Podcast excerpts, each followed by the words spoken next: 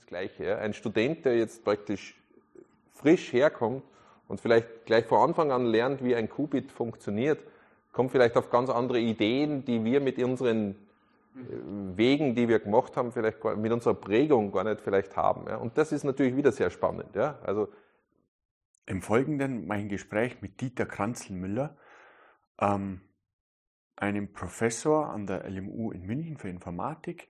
Er unterrichtet dort verschiedenste Sachen, von Quantencomputing bis normaler Informatik, bis Netzwerktechnologien und so weiter, und ist unter anderem der Leiter des Leibniz-Rechenzentrums der Bayerischen Akademie der Wissenschaften. Das heißt, er leitet das Rechenzentrum, das auch einen der größten Supercomputer Deutschlands beherbergt, den SuperMUC, der auch wieder im Umbau ist mittlerweile. Der Dieter ist sehr vielseitig und vor allem sehr antreibend, sehr zukunftsorientiert. Das finde ich sehr toll. Gleichzeitig sehr motivierend, gleichzeitig selber sehr motiviert und wahnsinnig begeistert. Das hat er mir nicht zuletzt bei der Führung durch das Rechenzentrum immer wieder zeigt, und mich selber begeistert sowas auch, und wenn zwei Begeisterungen aufeinandertreffen, ist das immer ein wunderbares Gefühl. Wenn euch der Kanal gefällt, einfach abonnieren, und ansonsten jetzt viel Spaß mit dem Gespräch mit Dieter Kranzlmüller. Dieter Kranzlmüller, du bist der Leiter des LRZ, des Leibniz-Rechenzentrums. Ne? Das haben wir gerade angeschaut, das ist ja ein gewaltiges Rechenzentrum, das kann man sich überhaupt nicht vorstellen. Was es bedeutet, so ein Rechenzentrum zu betreiben, aufzubauen und auch im Griff zu haben. Und Teil von diesem Rechenzentrum ist zum Beispiel der Supercomputer, ne, der SuperMUC-NG. Mhm. Der wird ja jetzt in die Phase 2 umgebaut, habe ich vorhin auch gelernt, um KI ergänzt quasi, oder um KI-Fähigkeiten ergänzt. Und Teil davon sind aber auch Quantencomputer. Genau. Also einen davon haben wir gerade angeschaut, der soll dediziert, verbunden werden mit dem Supercomputer, um da möglichst so zukünftige Anwendungsfälle irgendwie testen zu können. Und das wäre auch meine erste Frage an dich. Dieses ganze Quantencomputing, ne? Es wird ja mal irgendwie, wenn man in den Medien hört, hört man von dem Quantencomputer als der nächsten Evolutionsstufe. Wie siehst du das? Ist das die nächste Evolutionsstufe? Wird das alle PCs ersetzen? Oder in was für eine Region spielt das Quantencomputing für dich? Also da müssen wir natürlich einmal auf die nähere Zukunft blicken. Also in näherer Zukunft sind diese Quantencomputer sicher nicht ein Ersatz für das, was wir im herkömmlichen Computing haben. Und unser Ansatz ist tatsächlich der, dass wir sagen, der Supercomputer kann sehr viel, sehr gut. Das werden wir auch weiter so machen. Aber es gibt gewisse Dinge, die der Quantencomputer einfach besser kann. Also ist unser Ansatz hier, warum verbinden wir nicht beides und lassen den Quantencomputer das machen, was er gut kann, und der Supercomputer holt sich den Quantencomputer zu Hilfe, wenn er sieht, da ist jetzt was der Quantencomputer besser kann. Was kann denn der Quantencomputer besser? Im Endeffekt ist durch diese andere Art und Weise, wie der Rechner funktioniert, so, dass alles, was mit Quantenmechanik zu tun hat, natürlich prädestiniert ist. Also wenn man da Simulationen macht, dann sind natürlich die Effekte schon einmal sehr gut auf dem Quantencomputer zu simulieren. Und das Zweite, was der Quantencomputer auch kann, durch seine spezifischen Eigenschaften, sind alles, was mit Optimierung zu tun hat. Ja. Ja, also wenn ich irgendwo ein Maximum finden will, wenn ich irgendwo jetzt was rausfinden will, wo ich verschiedene Optionen habe, dann kann der Quantencomputer die relativ schnell durchtesten. Gibt es da auch Wege, weil du sagst Optimierung, das ist ja eigentlich mehr oder minder das Machine Learning von heute, das ist ja auch Optimierungsproblem. Genau, richtig. Da könnte er auch eingreifen. Ja, Quanten-Machine Learning ist natürlich ein großes Feld, wo es spannend ist, ja, und wo genau diese beiden Trends auch sehr gut zusammenkommen. Ja? Da wird sehr viel geforscht dran. Das hört sich total interessant an. Ich meine, das ist ja ein Minimumslandschaft, die man da so abbildet im Machine Learning. Ne? Richtig, ja, genau. Und ein Quantencomputer würde dann das minimalste Minimum finden können, quasi gegenüber den Trainingsdaten, die man ihm gibt. Naja, jetzt muss man vorsichtig sein. Erstens rechnet der Quantencomputer mit Wahrscheinlichkeiten. Ja? Das heißt, er sagt, dass das mit großer Wahrscheinlichkeit das Minimum ist. Ja? Ja. Aber er macht es halt gleichzeitig.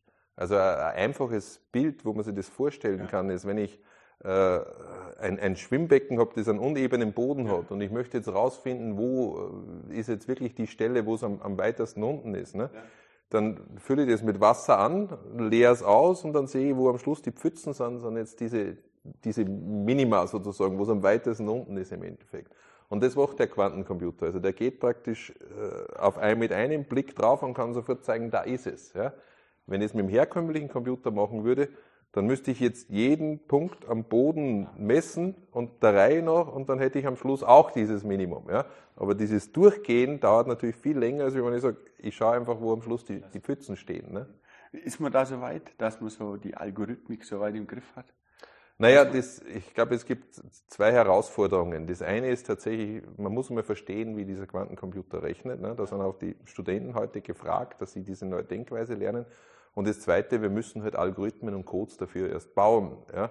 Das heißt, das, was wir jetzt haben und gerade die aktuelle Evolutionsstufe sind relativ kleine Quantencomputer, da kann man Tests machen, da kann man Experimente machen, da kann man einen kleinen Code machen. Ja? Aber das sind alles Schritte, die ich brauche auf dem Weg hin zum Quantencomputer, der dann viele Qubits hat und wo ich dann große, wirkliche Anwendungsfälle rechnen kann. Was ist da zeitliche Roadmap für dich? Ach, das ist 10, 20, 50 Jahre?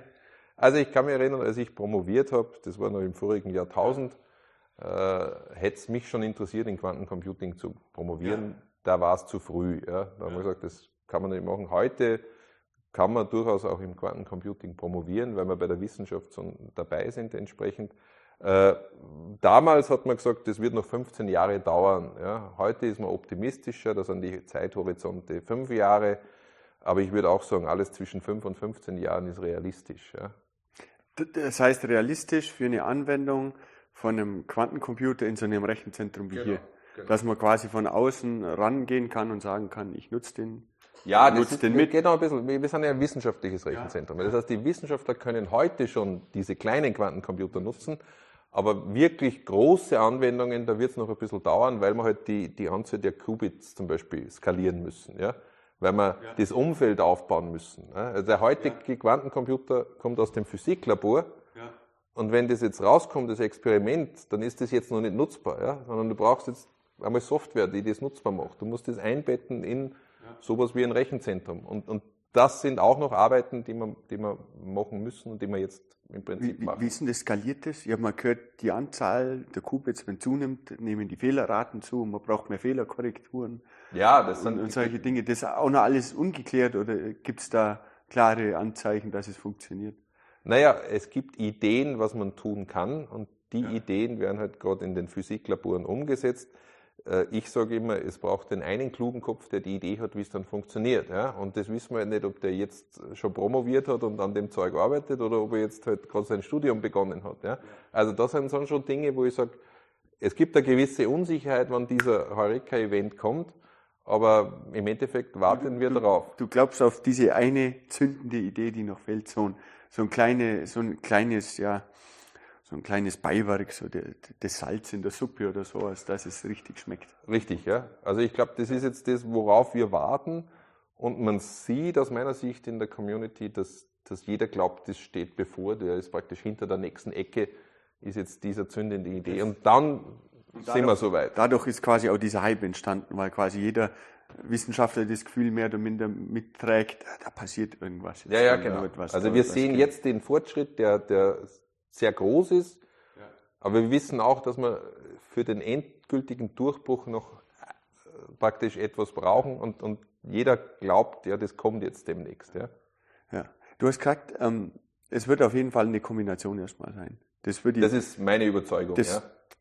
Der Überzeugung würde ich beipflichten, es gibt gar keine Möglichkeit, alles jetzt so schnell zu ersetzen und auch gar nicht den Bedarf. Funktioniert also viel so gut. Wo sind denn die Schwierigkeiten bei den Anknüpfungspunkten von einem normalen Rechner zum Quantencomputer? Gibt es da Probleme? Gibt es da gewisse Hürden? Das würde mich interessieren. Weil momentan stellen wir vor, ich habe ein Optimierungsproblem, gebe ein Datenpaket ab und dann macht er mal und dann kommt ein hoffentlich brauchbares Ergebnis zurück. Aber gibt es da auch Hürden dazwischen noch? Naja, das eine ist natürlich die unterschiedliche Denkweise, die du jetzt brauchst. Ja? Unsere Studenten müssen jetzt auch lernen zu denken, wie programmiere ich denn? Das ist schon mal was anderes. Ja? Das Zweite, was wir haben, ist, wir brauchen natürlich die Datenanbindung. Ja? Also wir haben aktuell, ist der Quantencomputer, man hat es gerade gesehen, da geht es um Messungen, da wird das Ergebnis gemessen. Ja? Wie bringe ich denn die Daten überhaupt rein in den Quantencomputer? Ja? Wie kann ich zum Beispiel bei dem Quanten-Machine-Learning überhaupt sicherstellen, dass der jetzt trainiert werden kann mit großen Datenmengen? Ja? Und der dritte Aspekt ist wieder der, dass ich sage, ich brauche überhaupt mal die Software, um das zu machen. Ja, vielleicht brauche ich auch die Abstraktionsstufe. Ne? Heute programmiert man den Quantencomputer mit Quantengattern beispielsweise. Ja. Ja? Die Frage, die sich stellt, sind Quantengatter wirklich das Modell, das uns jetzt in die Zukunft bringt mit den Anwendungen? Ja? Braucht man nicht vielleicht etwas Besseres, das viel einfacher oder viel einfach auf effizienter darstellt, wie man den Quantencomputer programmieren wollte. Man programmiert den Quantengattern, du hast dich ja sicher damit auseinandergesetzt schon. Ja, wir haben vor 6 Jahren mit der ersten Vorlesung begonnen. Ja, ja, genau. Das wollte ich gerade sagen, du unterrichtest das ja auch. Sonderlich intuitiv finde ich das nicht. Nein, aber da kommt vielleicht auch eins dazu, wir haben halt eine Prägung. Ne? Also wenn man jetzt sagt, unsere Generation, wir haben halt das gelernt mit objektorientierten Programmieren, davor vielleicht auch noch funktionale Programmierung und so weiter. Das sind Modelle, die bei uns im Gehirn drinnen sind. Ja? Wenn du aber jetzt zurückdenkst an die Zeit, was weiß ich, wo man binäre Zahlen kennengelernt hat, ja? Da hat man auch plötzlich was denken müssen in dem Sinn. Und für mich ist das heute das Gleiche. Ja? Ein Student, der jetzt praktisch frisch herkommt und vielleicht gleich von Anfang an lernt, wie ein Qubit funktioniert, kommt vielleicht auf ganz andere Ideen, die wir mit unseren Wegen, die wir gemacht haben, vielleicht mit unserer Prägung gar nicht vielleicht haben. Ja? Und das ist natürlich wieder sehr spannend. Ja? Also man sieht das auch heute. Bei mir in der Vorlesung, du hast es gerade erwähnt, ne? Wir machen nicht nur die Vorlesung, sondern auch im Praktikum. Und beim Praktikum sind immer Dinge zu lösen. Ja? Zum Beispiel haben wir die Studenten einmal gesagt, können wir mit einem Quantencomputer Sudoku lösen? Ne? Jetzt kennt jeder von uns Sudoku. Ja? Du setzt dich hin und du löst es. Ja? Das Spannende ist, der Quantencomputer hat eine andere Denkweise. Es ist eine Optimierungsfrage, Sudoku. Ja? Ja. Und ich kann jetzt praktisch mit den Qubits das ganze Feld auf einmal lösen. Ja? Und die Studenten gehen da mit frischen Ideen her. Also jede Gruppe, die was programmiert hat, hat eigene Ideen eingebracht, wie es das programmieren. Ja? Und ich würde sogar so weit gehen und sagen, die besseren Studenten haben die spannendsten Ideen rausgebracht. Ja? Und am Schluss wird gezeigt, wie habt ihr Sudoku mit dem Quantencomputer gelöst? Und man sieht schon, dass diese Denkweise bei den Studenten jetzt angefangen hat, okay, die haben schon neue Ideen, die sind kreativ, die haben jetzt innovative Ansätze, wie sie was zu lösen ist. Glaubst du, du kannst deine eigene Prägung da überwinden in der Denkweise? Naja gut, das ist, jetzt sage ich mal so, als Professoren sind wir natürlich angehalten. Ja? Und das ist wieder das Schöne, unser Privileg jetzt sozusagen, wir beschäftigen uns ja mit Forschungsthemen und wir sind geübt, das zu tun. Ja? Das heißt jetzt nicht, dass wir uns sehr leicht tun damit. Ja? Manchmal ist es natürlich auch etwas, wo wir uns reinhängen müssen. Deswegen gibt es viel Material, auch das, also ich musste das auch selbst lernen. Ja? Bei mir war es eben auch, dass ich während der Promotion schon Interesse hatte. Das heißt, eine gewisse Grundspannung war da. Aber wir haben halt gelernt als Wissenschaftler, wie nähert man sich einer Problemstellung und wie können wir die dann entsprechend lösen. Gibt's ein Mittel? Beispiel von diesem Sudoku. Gibt es Mittel, wo jetzt von diesem Optimierungsproblem in der herkömmlichen Sichtweise, also in der geprägten Sichtweise, das übertragen kann? Sowas wie, es gibt, also wenn ich jetzt an die Quantenmechanik denke, es gibt so Vorgehensweisen, wie man ein mechanisches Problem in ein quantenmechanisches überführt. Ne? Gibt es sowas auch für Quantencomputing? Naja, das Prinzip ist das Gleiche. Ja. Du fängst aber auch schon wieder, durch das, was du gesagt hast, wie überführt man das? Ja? Ja. Du fängst wieder mit deiner Denkweise an. Richtig, ja? Richtig. Und jetzt haben wir natürlich verschiedene Rezepte. Fehler, ne? Genau. Und das sind aber, wir haben jetzt, ich würde nicht unbedingt sagen Fehler, sondern das ist vielleicht etwas, wir kommen mit dieser Einstellung auf einen gewissen Weg und haben Rezepte, wie wir das tun. Ja? Aber vielleicht wäre ja ein ganz anderer Weg viel besser. Ja? Und das sind halt so spannende Geschichten. Ja? Du kannst auch einen Shor-Algorithmus anschauen. Ja? Du wirst den Shor-Algorithmus einmal so analysieren, wie du gelernt hast, einen Algorithmus zu analysieren. Ja? Aber vielleicht hast du, wenn du gar mal grundsätzliche andere Ansätze vom Startpunkt hast, vielleicht verstehst du den dann anders. Ja? Also unsere Gehirne funktionieren dementsprechend auch nicht gleich, ja? Sondern nur... Die sind anders trainiert. Aber ich meine, Quantenmechanik gibt es ja schon scheißlang, um es ganz profan zu sagen. Und ihr habt das ja auch gelernt im Studium als Physiker, so wie du das beschrieben hast. Also eigentlich habe ich Quantenmechanik gelernt, aber man lernt ja so Dinge mit, die das einem dann wieder in diese physikalische Welt zurückübertragen, ja, ja, von wegen Wahrscheinlichkeitsinterpretation und so Dinge. Aber das wird ja immer noch eigentlich diskutiert, ob die Wahrscheinlichkeitsinterpretation da richtig ist oder nicht. Aber das hindert einen ja dann vielleicht wieder dran, diesen letzten Schritt zu tun, dieses Salz in die Suppe zu werfen, das da fehlt. Aber das ist doch spannend, ne? Ja, super spannend. Ja. Finde ich tatsächlich vielleicht super sehr spannend. Viel noch ein Punkt dazu, wo wir das jetzt alle gemeinsam gelernt haben. Exponentielles Wachstum. Wir haben durch Corona alle irgendwie ein Gefühl dafür gekriegt, was das überhaupt bedeutet. Ja? Von dem. Das war für uns vorher als Informatiker, wir haben uns mit der Beschleunigung von Rechnern beschäftigt. Ja? Da war das immer exponentielles Wachstum. Ja? Aber jetzt hat das die ganze Bevölkerung mitgekriegt. Ja? Und das sind so Dinge, wo ich glaube, wir werden so ähnliche Effekte sehen, wenn die Quantencomputer sich mal ausbreiten und entsprechend genutzt werden. Das stimmt. Das war aber... Das größte Verständnis haben das damals bei Corona am Anfang. Was soll denn das jetzt? Wieso müssen wir uns alle... Und ich glaube gar nicht, dass wir es alle verstanden haben, aber wir haben ein Gefühl unwahrscheinlich, aber ja? Das Gefühl, das hat sich deutlich weiterentwickelt. Das stimmt absolut. Ich habe noch ein paar Fragen zu dem Supercomputer an sich. Was zeichnet denn für dich ein Supercomputer aus? Es gibt ja unglaublich viele Rechenleistung. Und eigentlich parallelisiert es ja ihr da oben unglaublich. Also da oben sage ich, das ist da hinten oben, oder? Ja. 311.040 Rechenkerne waren es, ne? Die parallel laufen müssen. Und könnte man das nicht einfach auch zum Beispiel verteilen? Wir haben ein super Internet mittlerweile. Wieso packt man das kompakt jetzt hier rein und nimmt nicht einfach 3 Millionen von... Also in München gibt es 3 Millionen Rechner. Ne? Mindestens, ja. Oder mietet sich die Rechenpower an bei x-beliebigen Rechnen. Gut, also das ist tatsächlich Teil meiner Vorlesung und ich komme immer mit dem Dreieck. Ja? Wir haben auf der einen Seite die Rechenleistung, auf der anderen Seite den Speicher und auf der dritten Seite das Verbindungsnetzwerk. Ja? Und die sind beim Supercomputer so optimiert, dass die bestmöglich zusammenarbeiten. Ja? Das heißt, die Intention, die wir haben, es geht nicht nur darum, dass wir jetzt 311.000 Rechenkerne haben, sondern wir haben auch 720 Terabyte Hauptspeicher. Ja?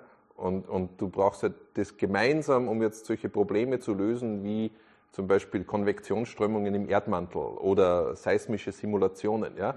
Da muss das zusammenpassen und das kann dieser Supercomputer.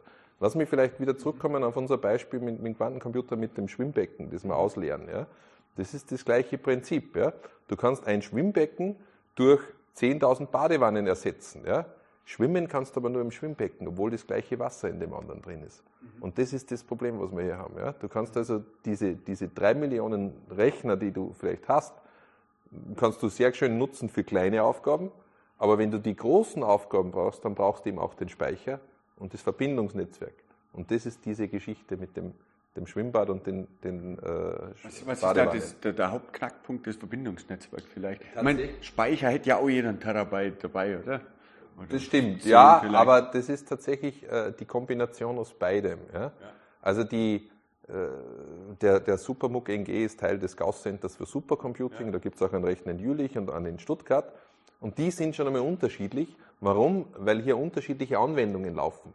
Das heißt, wenn wir so einen Computer kaufen, dann kaufen wir nicht wie einen Laptop, da muss halt, was man sieht, ein Office-Paket drauflaufen oder sowas, sondern wir kaufen den spezifisch für die Nutzergruppen, die bei uns sind. Ja? Und das sind halt jetzt, was weiß ich, Astrophysiker oder Biomediziner oder you name it. Ja? Und die kommen mit gewissen Codes zu uns und wir versuchen, einen Computer zur Verfügung zu stellen, der jetzt optimal in der Kombination dieser 3 Achsen ist für diese Anwendungen. Ja? Und dann passiert sowas, dass wir Weltrekorde hier haben in Bayern. Ja? Wir haben zum Beispiel die weltgrößte Turbulenzsimulation hier laufen lassen. Ja? Da ging es darum, wie entstehen Sterne? Ja? Das Gas, ne? Genau, das mit den Gasen am Anfang. Ja. Du hast ja nach dem Urknall war das Universum voll mit Gasen. Und wie kommt jetzt aus den Gasen sowas raus wie unsere Sonne? Ja? Und das passiert halt dadurch, dass sich die Gase irgendwie interagieren und Bewegungen. Und diese Turbulenzen haben wir in einer Größe simuliert. Tatsächlich war das so, ich sage immer, wir haben ein Würfelchen rausgeschnitten aus dem Universum. Tatsächlich haben nicht wir das gemacht, sondern die Astrophysiker, die bei uns gerechnet haben. Und die haben jetzt dieses Würfelchen berechnet und eine Seite des Würfelchens hatte 10.048 Elemente. Ja? Also 10.048 mal 10.048 mal 10.048. Und dieses Würfelchen war das größte, das man bei uns rechnen konnte, Es war aber gleichzeitig auch das größte, das weltweit jemals gerechnet worden ist. Wäre das an einem anderen Supercomputer noch größer gegangen? Geht es da auch um die Anwendungsfälle? Könnte der das überhaupt? Naja, jetzt sind wir tatsächlich bei der Sache da kommt jetzt auch wieder die Brainware dazu. Ja? Ich bin ja auch ein großer Fan von natürlicher Intelligenz und die spielt hier schon wieder rein, weil dieser Code halt hier in dem Fall in Heidelberg entwickelt worden ist. Ja? Und der Code ist auch entsprechend optimiert worden für das System. Ja?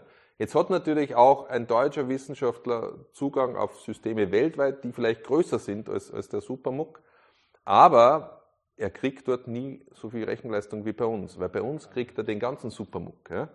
In irgendeinem anderen Land kriegt er zwar vielleicht Zugang, aber er kriegt eher nicht das ganze System. Ja? Das heißt, das ist jetzt Stichwort technologische Souveränität. Ja?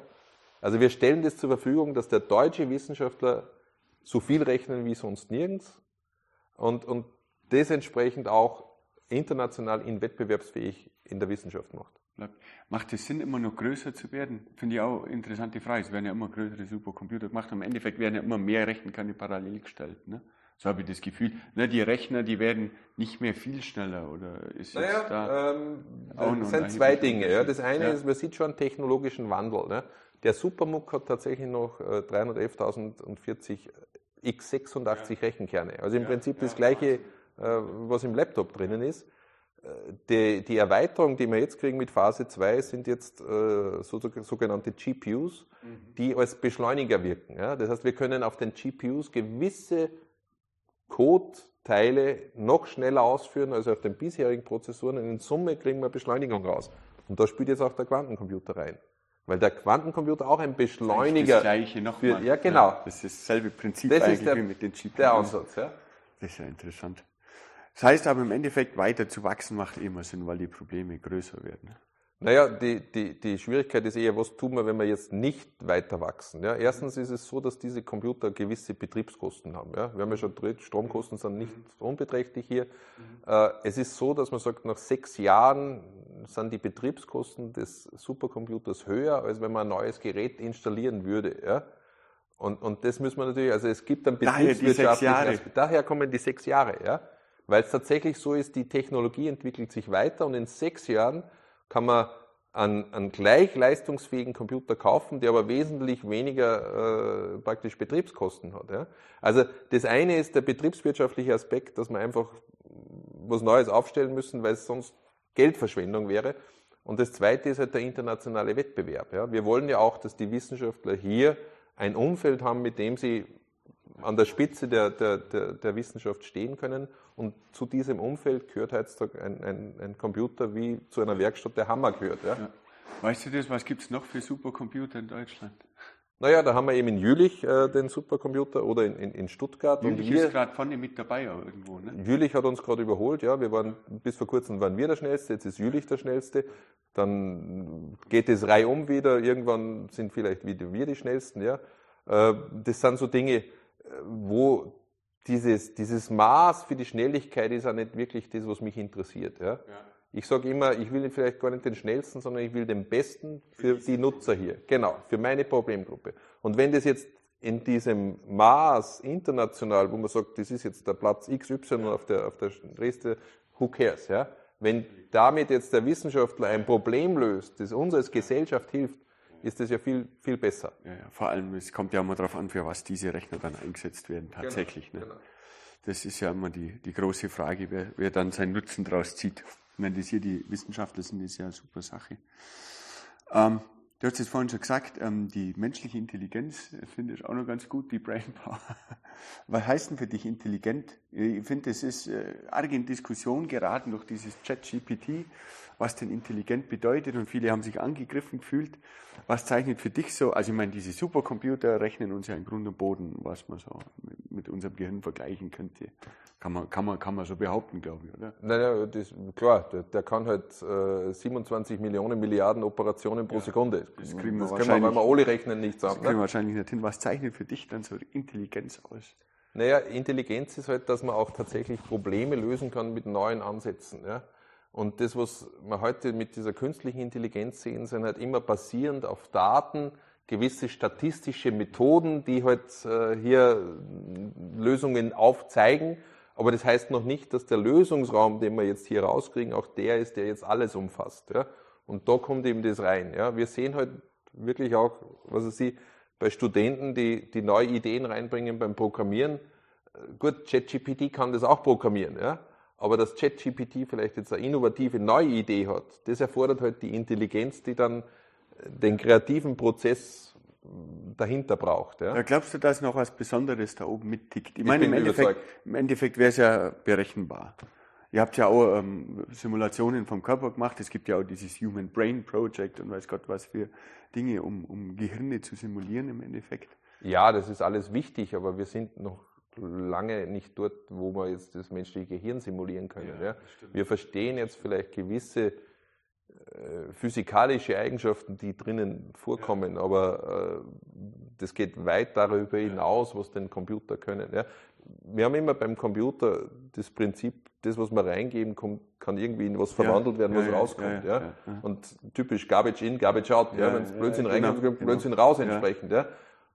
Das ist aber hier auch so. Ja. Der Computer macht ja in dem Sinn nicht was Neues, sondern der ist halt, KI ist in der Lage, große Datenmengen sehr schnell zu analysieren und uns da mit statistische oder wahrscheinlichkeitsgetriebene Ergebnisse rauszugeben, die vielleicht helfen. Ja. Dass die in gewissen Fällen vielleicht besser sind als wir Menschen, ist wunderbar. Ja. Also autonomes Fahren, wenn das weniger Verkehrstote erzeugt, hervorragend. Ja. Aber dass das jetzt neue Ideen hat, ja, für unwahrscheinlich. Da bin ich ein bisschen... Ich habe eine Definition von Intelligenz mal gelesen, die fand ich sehr treffend. Und da stand mehr oder minder drinnen, intelligentes Verhalten bedeutet, dass eine Maschine Dinge besser kann, die vorher der Mensch besser konnte. Und das finde ich, trifft auf KI gar nicht so schlecht zu. Ne? Mittlerweile können sie halt vielleicht besser, was weiß ich, große Texte analysieren, große Datenmengen analysieren und so weiter. Was vorher der Mensch besser konnte als der Computer, was jetzt halt die Maschine einfacher und schneller hinbringt, Anomalien erkennen und so weiter. Ich denke aber auch, so wird das fortschreiten. Und so werden immer wieder verschiedene andere Eigenschaften, die man sich nur gerade zuschreibt, ersetzt werden. Ich glaube auch, dass Kreativität, was wahrscheinlich die Ideen sind, von denen du gesprochen hast, dass die auch irgendwann dazugehören, weil schlussendlich ist ja auch unser Netz hier getrieben von dem Input von außen. Von dem, was von außen passiert, das wird unsere Ideen beeinflussen. Ja, und auch die Prägung spielt da eine Rolle. Und genau das ist der Punkt. Aber wohin und wann das passieren wird, keine Ahnung. Ich finde es auch zu überschnell jetzt, zu weit zu diskutieren, was die KI betrifft. Ich fand es auch sehr schnell, wie das Gesetz entstanden ist zum Schutz vor KI und so weiter. Das fand ich in dem Sinne sehr schnell, weil man ja noch viel zu wenig Erfahrung hat. Ja, gut. Asimov hat auch schon Robotergesetze erfunden. Das dürfen wir auch. Und das hat er ja auch schön erklärt, warum das damals nicht funktioniert hat, ne? Oder was er übersehen hat. Ja? Und genauso wird es jetzt auch sein. Ja? Ja. Wie ist das Moore'sche Gesetz? Funktioniert das noch? Naja, das ist immer die Frage, was siehst du genau als Moore'sches Gesetz an? Ne? Ursprünglich war es ja das, dass sie die Anzahl der Transistoren auf der Fläche verdoppelt hat. Ja? Dass sich das dann ausgewirkt hat auf ein exponentielles Wachstum bei der Computerleistung, ist etwas, schöne Beobachtung in dem Sinn. Gordon Moore selbst war ja überrascht davon. Ja? Er hat ja diesen Artikel 1965 geschrieben. Er hat ja 4 Datenpunkte gehabt. Genau, er hat ja, glaube ich, 4 Datenpunkte gehabt. Ja? Wenn das heute ein Student macht, würde man sagen, um Gottes Willen. Ja? Aber er hat ja dann 10 Jahre selbst überrascht, dass das wirklich auch nach 10 Jahren noch gestimmt hat. Ja? Die Frage, ob jetzt das Moore'sche Gesetz funktioniert, stellt sich bei uns auch nicht ganz so, weil wir sehen, dass die Supercomputer sich schneller beschleunigen als das Moore'sche Gesetz. Ja? Ja. Wir machen halt andere Dinge, weil wir vielleicht höher parallelisieren. Ja? Oder weil man zum Beispiel aktuell ist unsere Herausforderung, wie viel Strom können wir dem Supercomputer zur Verfügung stellen. Aber die Kurve der Beschleunigung, wenn man sich das anschaut, bei den schnellsten Supercomputern der Welt, ist tatsächlich schneller als das Moore'sche Gesetz. Ja. Also die Exa-Flop-Anzahl, genau, oder ja, die Flop-Anzahl. Also da bist du schon bei einem guten Punkt. Wir sehen jetzt bei Exa-Flop tatsächlich eine kleine Abflachung. Ja?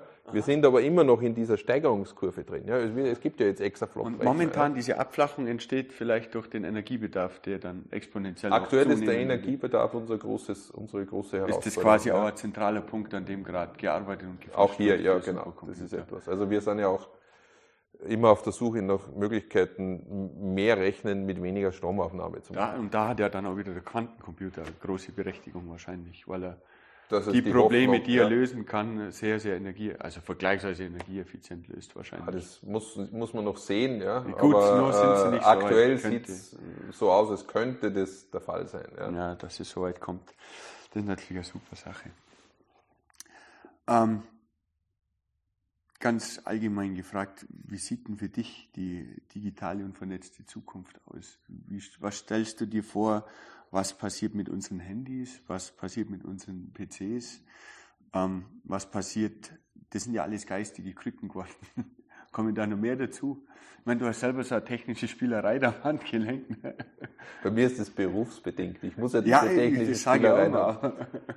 Also ich bin da immer sehr konservativ in der Sichtweise. Ja. Ich sage, wenn wir vielleicht eine Idee haben wollen, wo es in der Zukunft hingeht, ja, dann schauen wir auf die Vergangenheit. Ja. Jetzt habe ich ja so ein altes iPhone 8, ja, das ist ja wirklich schon outdated, nie. Ja.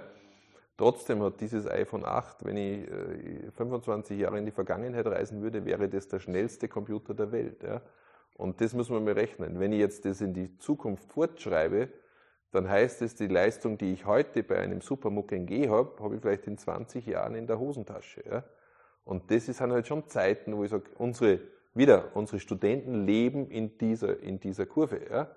Ich meine, bei uns, ich sage jetzt bei mir ehrlich, ich kann es nicht einschätzen, dein Alter, aber ich bin dann im Ruhestand. Ja? Also, aber ich habe jetzt diese Zeit vor mir und darf das miterleben, wie dieses Wachstum. Und ich würde vermuten, dass man gewisse Dinge werden noch besser werden. Ja? Und das sehen wir ja auch, diese Uhr, ich habe das einmal verglichen, im Vergleich zu dem Landing-Computer von der Apollo-Raummission. Der hat ja 10.000 mehr Leistung, als wir die dort auf der Rakete hatten. Ja? Und das sind so Dinge, wo du sagst, ja, ist ja spannend. Ja? Umgekehrt habe ich da Sensoren drin, die messen meinen Blutdruck und so weiter. Das ist auch wieder, man stellt sich drauf ein. Ja? Also, und wo es hingeht, ich tue mir sehr schwer, Vorhersage zu sagen. Ja? Aber ich sage, wenn es jetzt einmal nur so weitergeht wie die letzten 20 Jahre, dann wird es sehr spannend. Ja? Wie stellt man sich da drauf ein, auf so eine Zukunft? Naja, wir sind, durch das, dass wir in der Wissenschaft sind, vorne dabei, hätte ich gesagt. Ja? Also wir lernen ja aus allem, was weltweit passiert, auch etwas wieder als Input für unsere Wissenschaft. Quantencomputer ist ein Beispiel. Und das finde ich ja total spannend. Ja. Also ich habe tatsächlich das Privileg, dass ich einerseits mit diesen ganzen großartigen Wissenschaftlern, die unsere Systeme nutzen möchte, zusammenarbeite und andererseits aber auch sehe, wie die nächste Generation, also die Studenten mit neuen Ideen kommt und sagt, ja, wofür kann ich denn das überhaupt nützen? Ja? Oder gibt es etwas, wo ich jetzt wieder mehr nützen kann? Ja? Gestern ein Thema war Smart City. Ja? Ein Kollege von mir ist gerade aus Besuch aus Vietnam hier. Ja? Die bauen so eine Smart City mit Sensoren, die alles messen und einfach dafür sich kommen, dass das Wohlbefinden jetzt beim Wohnen dort besser ist. Ja? Ich finde, das sind spannende Sachen. Ja? Die werden uns vielleicht auch helfen. Und man darf ja nicht vergessen, wir haben ja einige Probleme zu lösen. Ja? Die Klimakrise ist ja etwas, wo auch die Hoffnung besteht, dass uns die Technologie vielleicht hilft. Ja? Ob das rechtzeitig kommt, ist die andere Frage. Ja? Das ist auch nicht etwas, was ich beurteilen kann. Aber wir sehen halt, der Fortschritt wäre ein Vehikel, eine Möglichkeit, uns hier zu helfen. Aktuell sehen wir halt, dass wir noch wesentlich mehr tun müssen. Aber da sind wir ja wieder dabei. Frage nebenbei, die Klimakrise ist für dich auch ein Fakt. Ja, gut. Da brauchen wir, mehr will ich gar nicht wissen, das reicht mir eigentlich schon. Aber du siehst es ja auch hier bei uns. Ne? Ja. Wir versuchen ja, zum Beispiel, wir sind 100% erneuerbare Energien. Ja? Wir versuchen, so energieeffizient, so viel zu rechnen mit so wenig Stromaufnahme wie geht. Ja? Ja. Und das sind aber Ideen, die von den Mitarbeiterinnen hier entwickelt worden sind. Vor allem sind das auch Forschungsaspekte, die ja genau an diesem Problem forschen.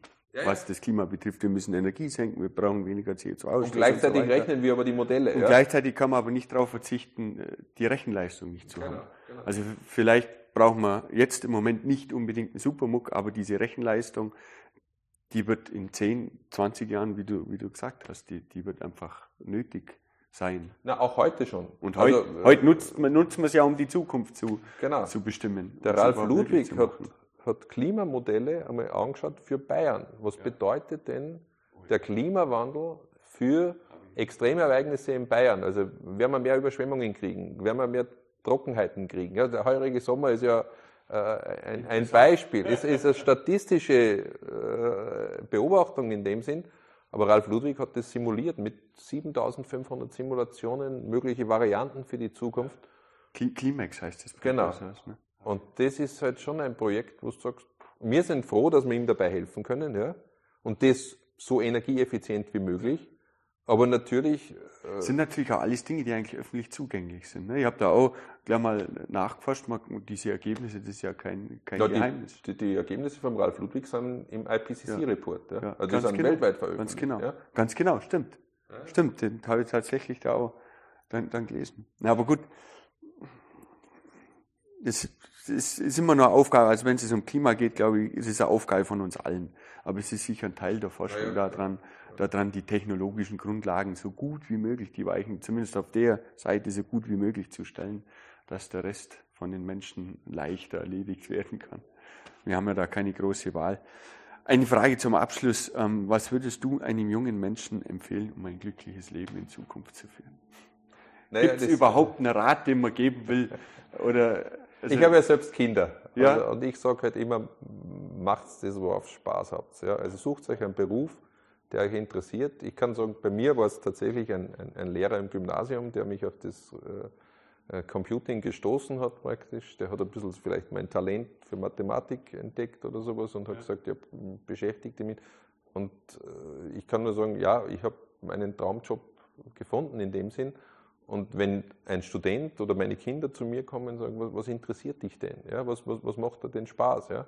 Und das ist das Beste, was man tun kann. Ich meine, man hat halt heute wirklich in unserer Gesellschaft, ja, hier in Deutschland, die Möglichkeit, jedes Studium zu machen, jedes Handwerk zu erlernen. Ja.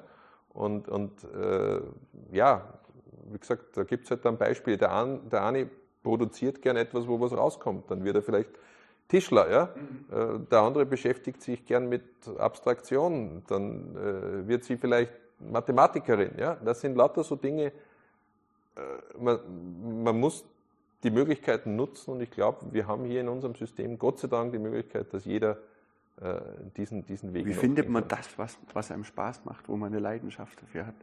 Gute Frage. Ich würde immer auch sagen, reinschnuppern. Ja? Also einfach mal schauen. Es gibt an den beiden Münchner Universitäten immer Schulen, also so Vorlesungen für Schüler. Ja? Da gibt es so Schülertage. Ja? Da gibt es Tag der offenen Tür. Da schaue ich rein. Ja? Auch bei uns hier, wir beteiligen uns immer sehr gern, und da bin ich wieder meinen Mitarbeiterinnen sehr dankbar. Das ist eine freiwillige Aktion. Es gibt einen Tag der offenen Tür, wo wir das herzeigen. Ja? Das ist natürlich eingeschränkt. Ich meine, so ein Rechenzentrum kannst du nicht 100.000 Leute durchschaffen. Ja? Aber wir versuchen dann wirklich auch interessierten Gruppen einmal zu zeigen, wie funktioniert das hinter den Kulissen, wie schaut denn so ein Supercomputer aus, und KI, was bedeutet das denn in angreifbarer Hardware in dem Sinn? Und das sind so Dinge, wo ich sage, geht's raus in die Welt, schaut euch das an und findet das, was euch interessiert. Ja, super Abschlussworte. Dabei belassen wir es. Vielen, vielen Dank für das Gespräch. Ich finde, das war unglaublich faszinierend für mich, und es ist auch mal sehr toll, mit solchen Menschen wie dir zu sprechen, die so viel wissen und auch so viel leisten in der Gesellschaft. Ja, danke für deinen Besuch und alles Gute.